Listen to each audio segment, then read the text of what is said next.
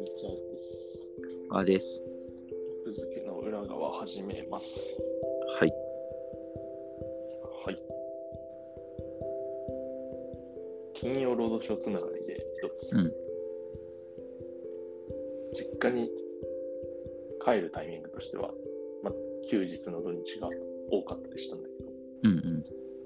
金曜日の夜のうちに帰っちゃおうみたいな時もあって、そうするとああ、まあまあ、わかるよ。うんうんうんそうすると、実家で金曜ロードショーが見られるみたいな。うん。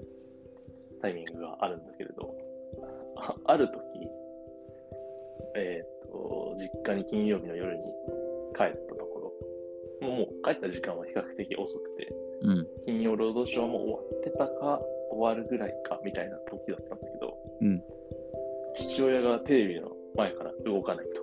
うんで、え、何見るのって聞いたら、早々のフリーで見て、へえ、すご。なんでいきなり早々のフリーで60代のおっさんがハマってるねんって いう。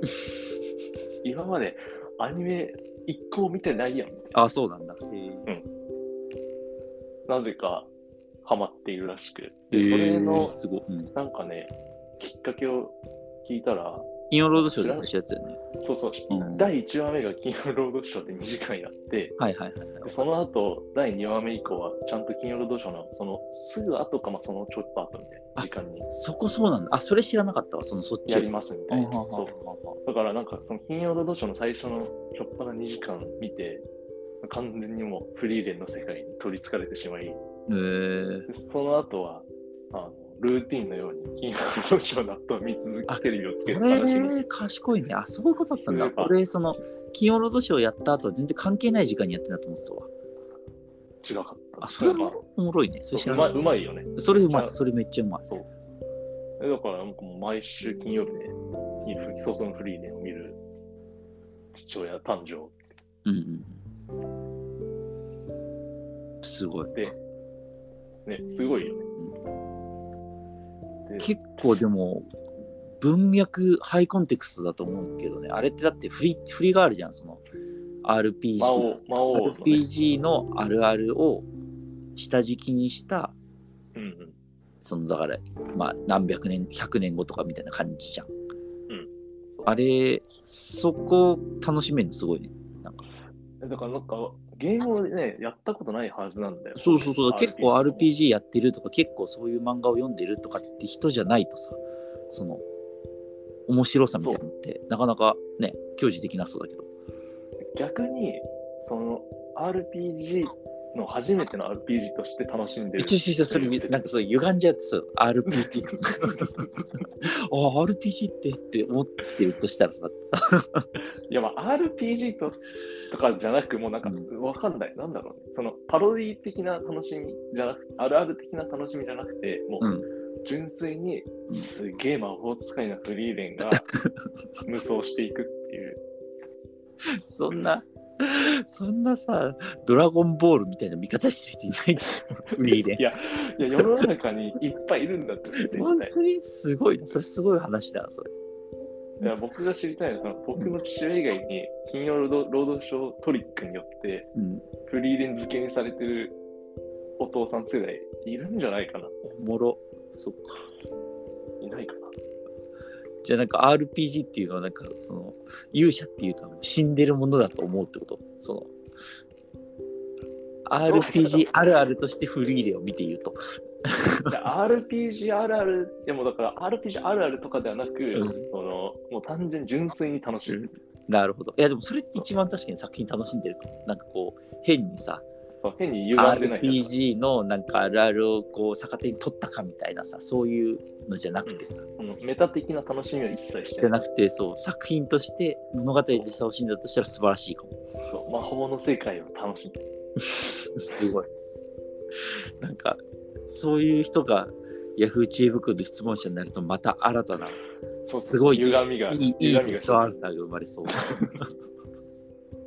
やでも本当なんか面白いって言っててね、それすごいな。それすごいいい話なんだだって、よくさ、あのネタとかでも言われるけどさ、あの作品を見見なかった時の状態に戻すことはできないからね。ああ、うんそうだね。そう我々もだから RPG を摂取してない状態に戻ることはできないから、それ貴重だね。そうだね。うん確かに。で、それを知らなくてもやっぱ楽しめる作品っていうのはやっぱすごいよ。そうだね。だからここまでソソのフリーレンが売れてるのは、やっぱりそこがきしっかりしてるからっていうことなんだろうね。だからなんか多分、RPG 全然知らない人も楽しめてるってことは、なんか通常よりも2倍分読者いるんじゃないかなみたいな。確かに。それはそうか。ちなみに、小川君のお父さんはハマってない。